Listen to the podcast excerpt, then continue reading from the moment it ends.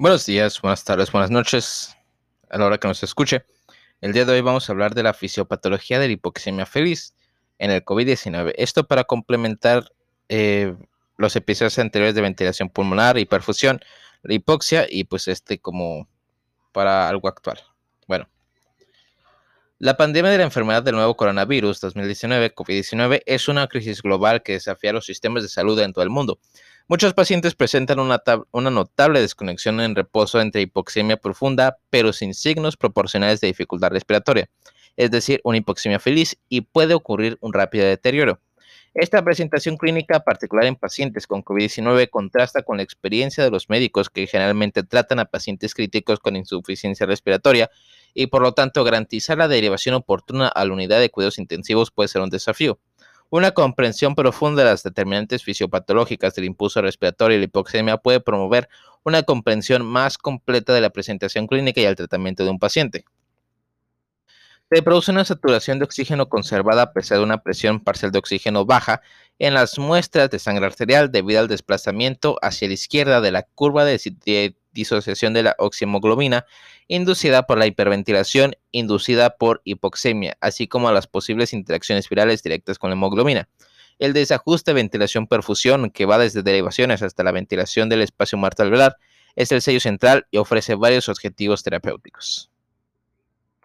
Esta revisión describe las anomalías fisiopatológicas en el COVID-19 que podrían explicar la desconexión entre la gravedad de la hipoxemia y el malestar respiratorio relativamente leve informado por los pacientes. Fondo. A principios de diciembre de 2019 se identificaron los primeros casos de neumonía de origen desconocido en Wuhan, la capital de la provincia de Hubei en China. El patógeno responsable de la enfermedad por coronavirus 2019, es decir, COVID-19, ha sido identificado como un miembro novedoso de la familia de los betacoronavirus de ARN envuelto y denominado síndrome respiratorio agudo severo por coronavirus, SARS-CoV-2. Debido a las similitudes en el SARS-CoV y el virus del Medio Oriente del síndrome respiratorio del Este, el MERS, aunque se sabe mucho sobre la epidemiología y las características clínicas del COVID-19, se sabe poco sobre su impacto en la fisiopatología pulmonar. COVID-19 tiene un amplio espectro de gravedad clínica. Los datos clasifican los casos como leves, en el 81%, graves 14% o críticos en el 5%. Muchos pacientes presentan hipoxemia arterial pronunciada, pero sin signos proporcionales de dificultad respiratoria, ni siquiera verbalizan una sensación de disnea. Este fenómeno se conoce como hipoxemia silenciosa o feliz. Tobin y colaboradores recientemente presentaron 3 casos de hipoxemia feliz con una presión arterial de oxígeno entre 36 y 45 milímetros de mercurio en ausencia del aumento de la ventilación alveolar, con una presión arterial de dióxido de carbono entre 34 y 41 milímetros de mercurio. En pacientes con COVID-19, la gravedad de la hipoxemia se asocia de forma independiente con la mortalidad hospitalaria, y puede ser un predictor importante de que el paciente corre el riesgo de requerir ingreso en la unidad de cuidados intensivos.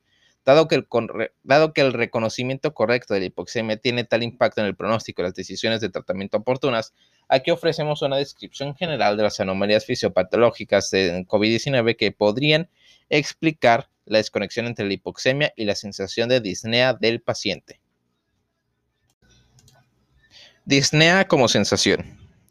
La respiración está controlada de forma centralizada por el centro respiratorio en el bulbo raquídeo y las regiones de la protuberancia del tronco del encéfalo, que controlan el impulso respiratorio para adaptar la respiración a las demandas metabólicas del cuerpo. La principal entrada que afecta el impulso respiratorio se deriva de la retroalimentación química entre los quimiorreceptores periféricos y centrales.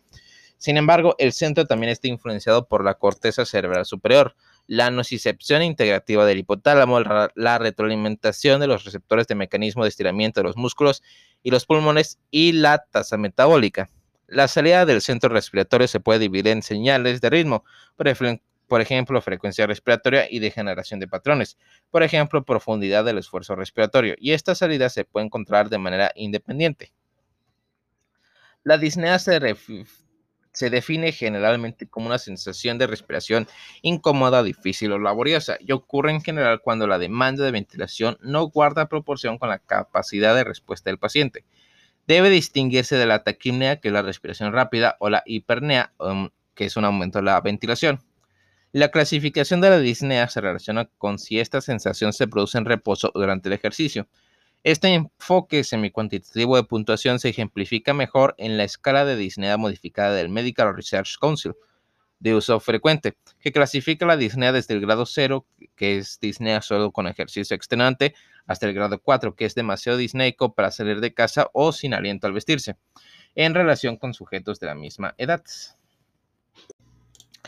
Varios estímulos sensoriales, dolorosos y emocionales afectan la sensación de respiración a través de la corteza cerebral y el hipotálamo.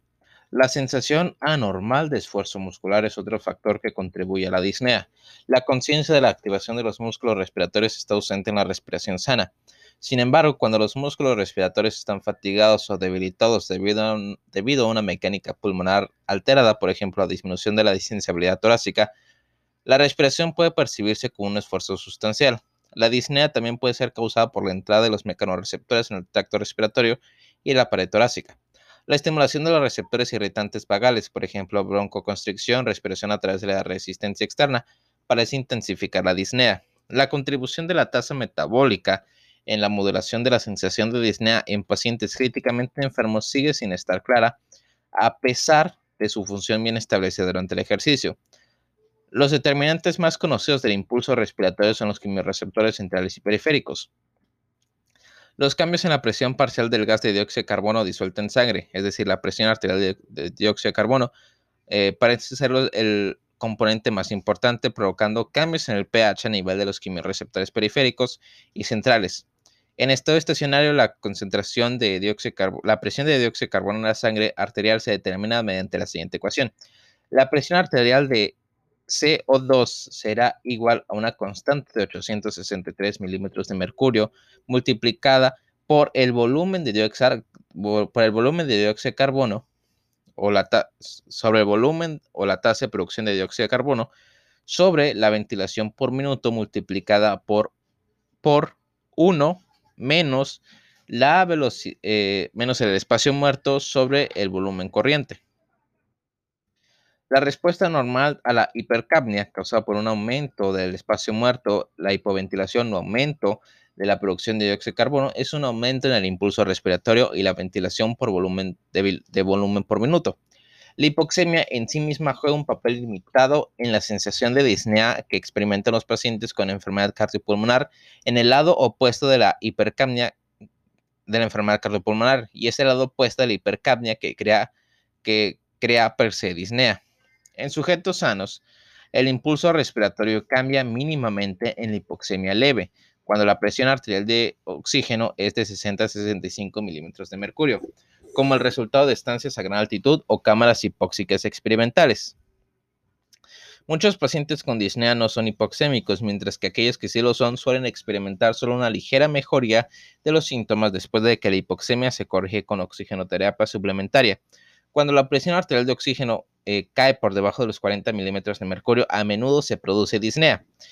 Es de destacar que la respuesta normal a la hipoxemia es un aumento de la ventilación por minuto, principalmente al aumentar el volumen corriente y la frecuencia respiratoria. Por lo tanto, el aumento de la frecuencia respiratoria, que es la taquipnea, y el volumen corriente, que es la hipernea y no la disnea, son los signos clínicos más importantes de insuficiencia respiratoria hipoxémica inminente. Además, la presión arterial de dióxido de carbono sirve como uno de los reguladores fundamentales del flujo sanguíneo cerebral. La hiperventilación provoca una disminución de la presión arterial de dióxido de carbono que posteriormente conduce a la vasoconstricción arterial, lo que reduce el flujo sanguíneo cerebral y la presión intracraneal. Por el contrario, un aumento de la presión arterial de dióxido de carbono conduce a un aumento de la presión intracraneal que finalmente conduce a un deterioro del nivel de conciencia, de reflejos del trastorno encefálico alterados y respuestas posturales y motoras alteradas. Al lado de la cama, una comprensión profunda de los determinantes fisiopatológicos del impulso respiratorio y la hipoxemia pueden promover una comprensión más completa de un COVID-19, de la presentación clínica de un paciente y el manejo oportuno en los casos de hipoxemia. Hipoxemia feliz en COVID-19. La desconexión entre la gravedad de la hipoxemia y el malestar respiratorio relativamente leve informados por los pacientes con COVID-19 contrasta con la experiencia de los médicos que suelen tratar a pacientes críticos con insuficiencia respiratoria.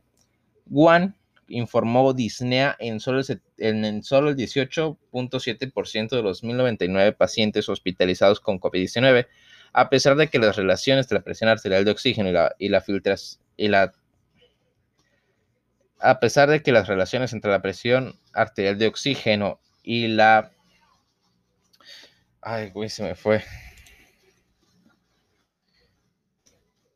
inspirada de oxígeno,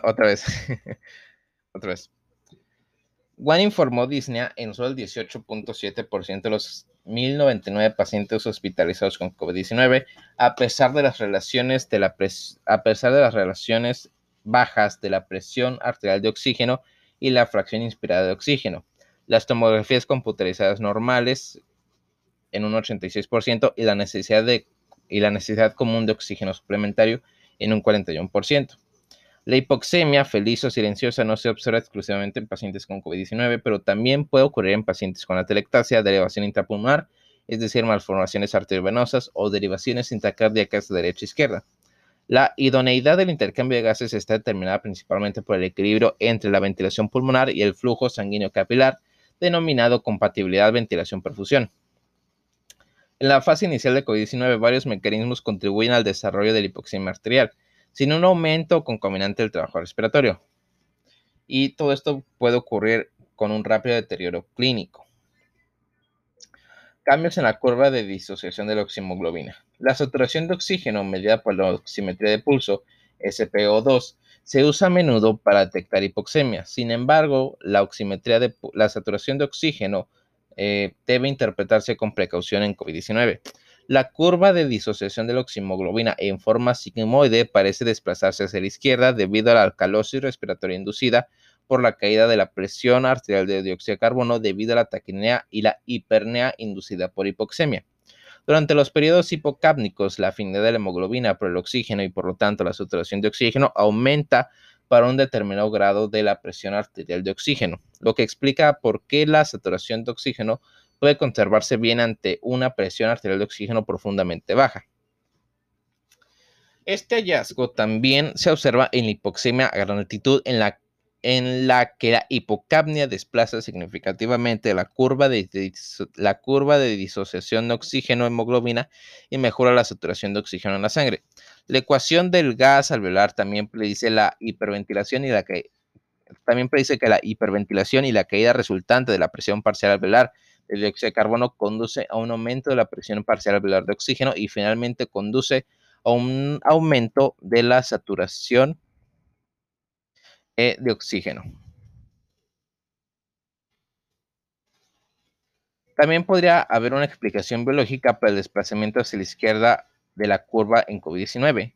Liu y colaboradores plantean hipótesis sobre la interacción viral directa con el grupo hemo de la hemoglobina. Según esta teoría, los niveles séricos del grupo hemo están aumentando en COVID-19 junto con iones de hierro dañinos, Fe+3, que causan inflamación y muerte celular, ferroptosis.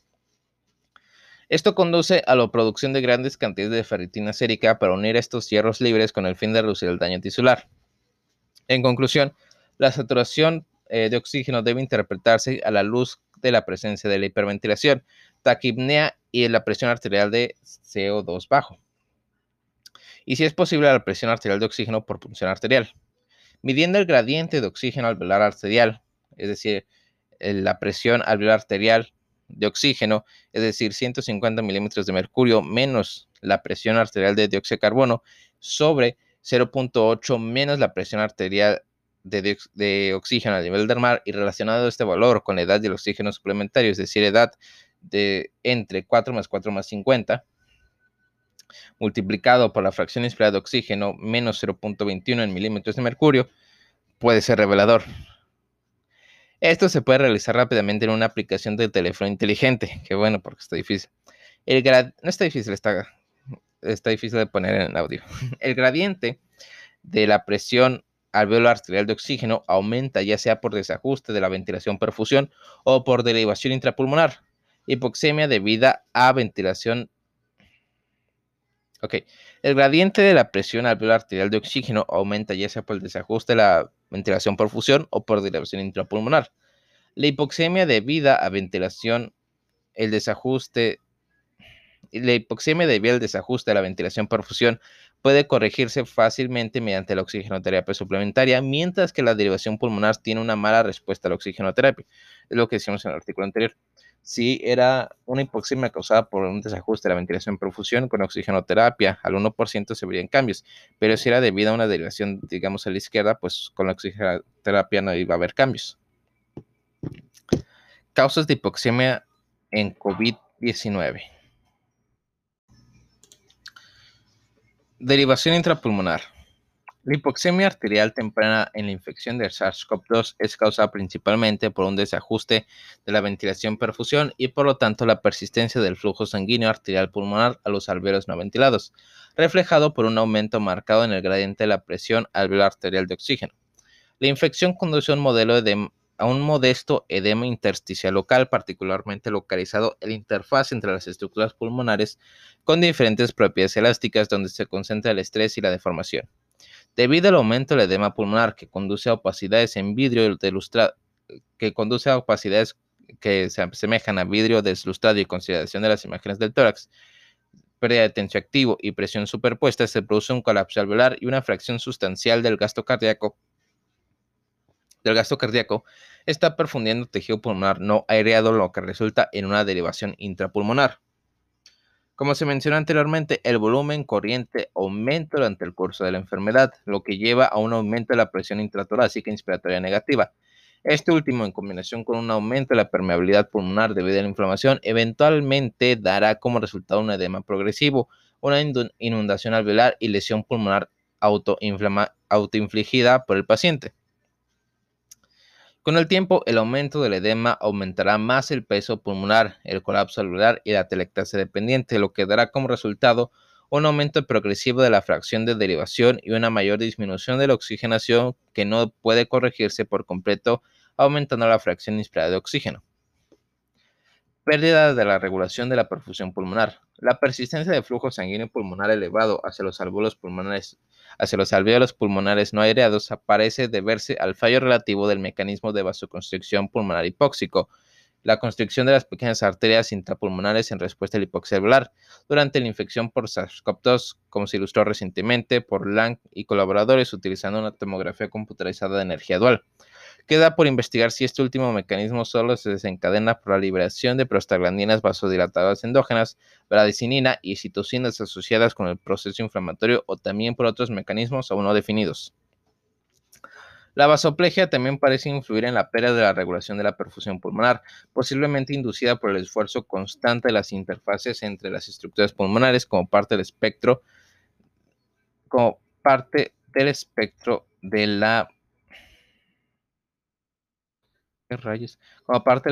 P-SILI. Además de la desregulación del sistema renina-angiotensina, contribuye a la fisiopatología de COVID-19. La enzima convertidora de angiotensina 2, ECA2, es el principal receptor funcional utilizado por el SARS-CoV-2 para la entrada celular, lo que implica la internalización de la ECA2. La AC2 convierte la angiotensina 2 en angiotensina 1,7 y también es importante para degradar la bradicinina. Por tanto, niveles disminuidos de la AC2 conducen a un aumento de la angiotensina 2 que media la vasoconstricción pulmonar a través del agonismo en el receptor de angiotensina 2, mientras que la angiotensina 1,7 se opone a las acciones de la angiotensina 2. Recientemente, Liu y colaboradores revelaron que los niveles séricos de angiotensina 2 se asocian linealmente con la carga viral y la lesión pulmonar por COVID-19. Microtrombos intravasculares. La lesión endotelial está emergiendo como un sello central de la patogénesis de COVID-19 y el virus citopático puede infectar directamente las células endoteliales capilares pulmonares que expresan AC2. Los microtrombos intravasculares son el resultado neto de un desequilibrio entre la actividad procoagulante y fibronolítica en presencia de inflamación aguda y lesión endotelial. La actividad procoagulante puede resultar en la activación de la coagulación mediada por el sistema de complemento, similar a algunas formas de microangiopatía trombótica. o podría deberse a la inhibición de la activación del plasminógeno y la fibrinólisis a través del aumento de la actividad del inhibidor del activador del plasminógeno, PAI-1 y 2, que se inducen como proteínas de fase aguda bajo la influencia de la interleucina 6. La coagulación intravascular difusa, CID, también se observa en pacientes con COVID-19 grave, mediada por la liberación endotelial del factor tisular y la actividad del factor de coagulación 7 y 11. Muchos pacientes con COVID-19 desarrollan dímeros T elevados que sugieren la formación de coágulos sanguíneos. Los niveles de dímero D al ingreso se utilizan para predecir la mortalidad hospitalaria en COVID-19 y el CID, que es la coagulación intravascular difusa, se presenta con mucha más frecuencia en pacientes con COVID-19 con un pronóstico desalentador, en comparación con solo el 0.6% de los supervivientes. La autopsia de los pulmones después de una enfermedad grave mostró depósito de fibrina, daño alveolar difuso, engrosamiento de la pared vascular y microtrombos ricos sin complemento que ocluyen con frecuencia capilares pulmonares y trombos más grandes que causan trombosis y embolia de la arteria pulmonar. El estado de hipercoagulabilidad conduce a un mayor deterioro del desajuste ventilación-perfusión y daño del tejido pulmonar. Además, la coagulación también se modula mediante la activación de la proteína C reactiva y la consiguiente activación del complemento y síntesis hepática de fibrinógeno como proteína de fase aguda en el COVID-19. Capacidad de difusión deteriorada. La capacidad de difusión pulmonar DLCO puede verse afectada, aunque los defectos de difusión puros rara vez son una causa de aumento del gradiente de la presión alveolo-capilar de oxígeno en reposo. El SARS-CoV-2 se propaga dentro de las células alveolares del tipo 2, donde se producirá y liberará un gran número de partículas virales, seguido de la destrucción de las células infectadas mediada por la respuesta inmune, piroptosis ligada a virus. La pérdida de células epiteliales alveolares y un estado precoagulante hacen que la membrana basal denudada se cubra con detritos que consisten en fibrinas, células muertas y productos de activación del complemento, denominados colectivamente membranas hialinas. Con ejercicio incremental y ante la ausencia de la vasoconstricción hipóxica en COVID-19, una circulación pulmonar hiperdinámica podría no dar tiempo suficiente para que los glóbulos rojos equilibren su absorción de oxígeno. Por tanto, puede producirse una limitación de la difusión en COVID-19 que produzca un gradiente elevado de la presión alveolo-arterial de oxígeno e hipoxemia arterial inducida por el ejercicio. Recientemente, Xiao y colaboradores confirmaron una disminución de la capacidad de difusión pulmonar en pacientes con COVID-19 en el momento del alta. La prevalencia de la capacidad de difusión alterada se vinculó con la gravedad de la enfermedad, respectivamente 30.4% de la enfermedad grave, 42.4% de la neumonía y 84.2% en la neumonía grave. Se necesitan estudios a largo plazo para determinar si estos déficits son persistentes, como se observa en el MERS, donde el 37% de los supervivientes de la enfermedad todavía presentan un deterioro de la capacidad de difusión pulmonar. Preservación de la mecánica pulmonar. El esquema presentado en los párrafos anteriores aclara en gran medida la disociación entre la gravedad de la hipoxemia en COVID-19 y la mecánica pulmonar relativamente bien conservada. Las anomalías en el intercambio de gases en algunos pacientes con COVID-19 ocurren antes que los aumentos en las cargas mecánicas. Durante los primeros días de la infección no hay un aumento de la resistencia de las vías respiratorias y presumiblemente no hay un aumento de la ventilación del espacio muerto anatómico-fisiológico. El esfuerzo respiratorio también permanece bastante bajo porque la disponibilidad pulmonar es normal en muchos pacientes sin enfermedad pulmonar preexistente. Como lo demostraron recientemente Gattinoni et al. En un cohorte de 16 pacientes críticamente enfermos, los valores relativamente normales de distensibilidad del sistema respiratorio, 50.2 más menos 14.3 mililitros por cada centímetro de agua, iban de la mano con un aumento espectacular de la fracción de derivación de 0.50 más menos 0.11. Una discrepancia tan amplia es muy inusual para la mayoría de las formas de trastornos que conducen a una lesión pulmonar aguda y al síndrome agudo respiratorio. El cumplimiento relativamente alto indica un volumen de gas pulmonar bien conservado y explica en parte la ausencia de disnea en las primeras etapas del curso de la enfermedad. Por el contrario, Cier y colaboradores describieron un bajo cumplimiento y una presentación uniforme consistente con la definición de Berlín por síndrome agudo respiratorio en un cohorte de pacientes con COVID-19. Es destacar que los pacientes con ventilación mecánica tienen la gravedad de COVID-19 más alta y por lo tanto probablemente la distensibilidad del sistema respiratorio más baja. La disnea en sí misma puede haber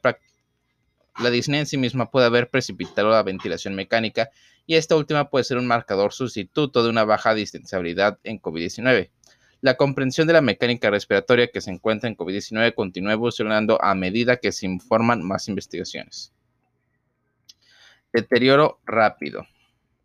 La taquipnea, la hipernea y la oxigenación alterada impulsadas por hipoxemia predicen el deterioro clínico inducido por la gravedad de la enfermedad y o respuesta al huésped y un tratamiento subóptimo. A medida que avanza la enfermedad, los espacios de aire más consolidados no se inflan tan fácilmente a presiones transpulmonares más altas.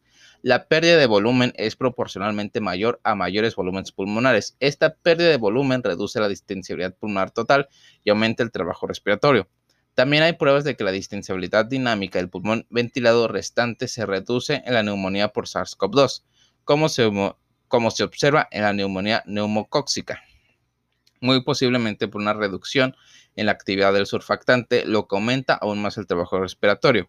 El espacio muerto fisiológico también está aumentado debido a la reducción del flujo sanguíneo causado por trombos intravasculares. Es importante destacar que la ansiedad que experimentan los pacientes con COVID-19 también afecta la retroalimentación cortical a los centros respiratorios. En consecuencia, a medida que avanza la enfermedad, la disnea se vuelve cada vez más evidente. Reflexiones sobre la gestión.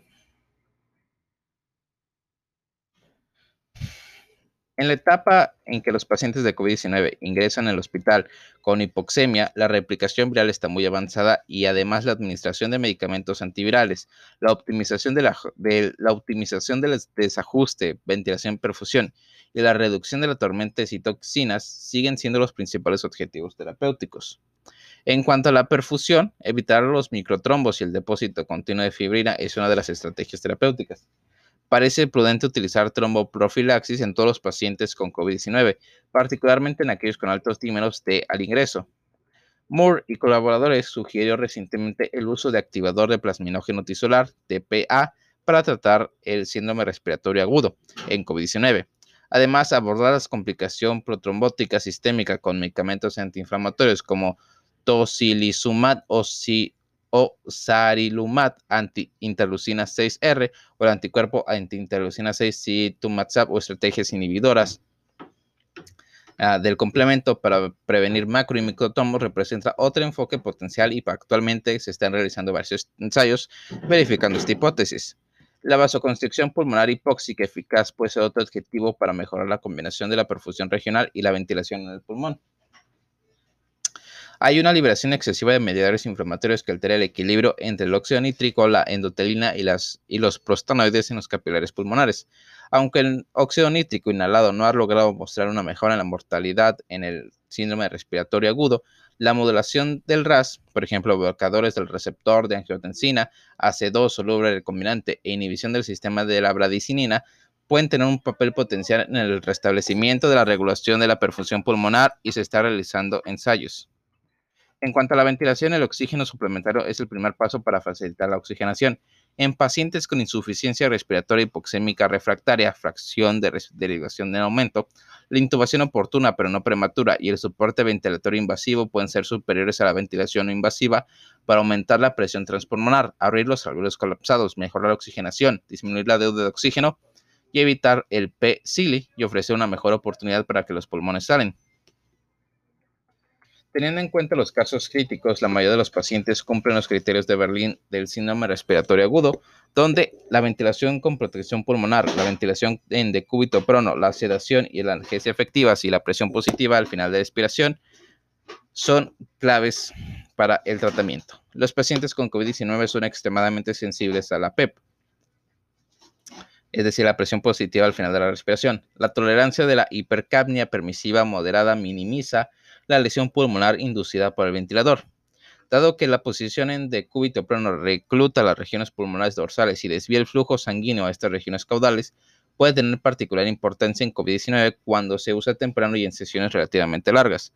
Aunque se necesitan más ensayos para evaluar el impacto sobre la gravedad de la enfermedad y la mortalidad, varios autores confirmaron que la pronación despierta puede mejorar la oxigenación en casos de COVID-19. Conclusión. La notable disociación entre insuficiencia respiratoria. La notable disociación entre insuficiencia respiratoria hipoxémica profunda y un paciente clínicamente feliz se ve con frecuencia y debería impulsar a los médicos y trabajadores de la salud no solo a confiar en el aparente bienestar del paciente, sino también a monitorear de cerca la frecuencia respiratoria, los signos de hiperventilación, la saturación de oxígeno y las mediciones invasivas de hipoxemia y hipocapnia a intervalos de tiempo regulares. La oximetría de pulso debe interpretarse con precaución debido al desplazamiento hacia la izquierda de la curva de disociación de la hemoglobina. La hipoxemia arterial es inducida por derivación intrapulmonar, vasoconstricción pulmonar hipóxica desregulada, disfunción pulmonar alterada y formación de microtrombos intravasculares. Al igual que en los primeros días de la enfermedad, la mecánica pulmonar está bien conservada y no hay mayor resistencia de las vías respiratorias ni ventilación del espacio muerto. Por tanto, el centro respiratorio no percibe una sensación incómoda de respirar. Sin embargo, puede ocurrir una descompensación respiratoria rápida y repentina y la taquipnea y la hipernea podrán ser los signos de advertencia clínica más importantes de insuficiencia respiratoria inminente en pacientes con COVID-19.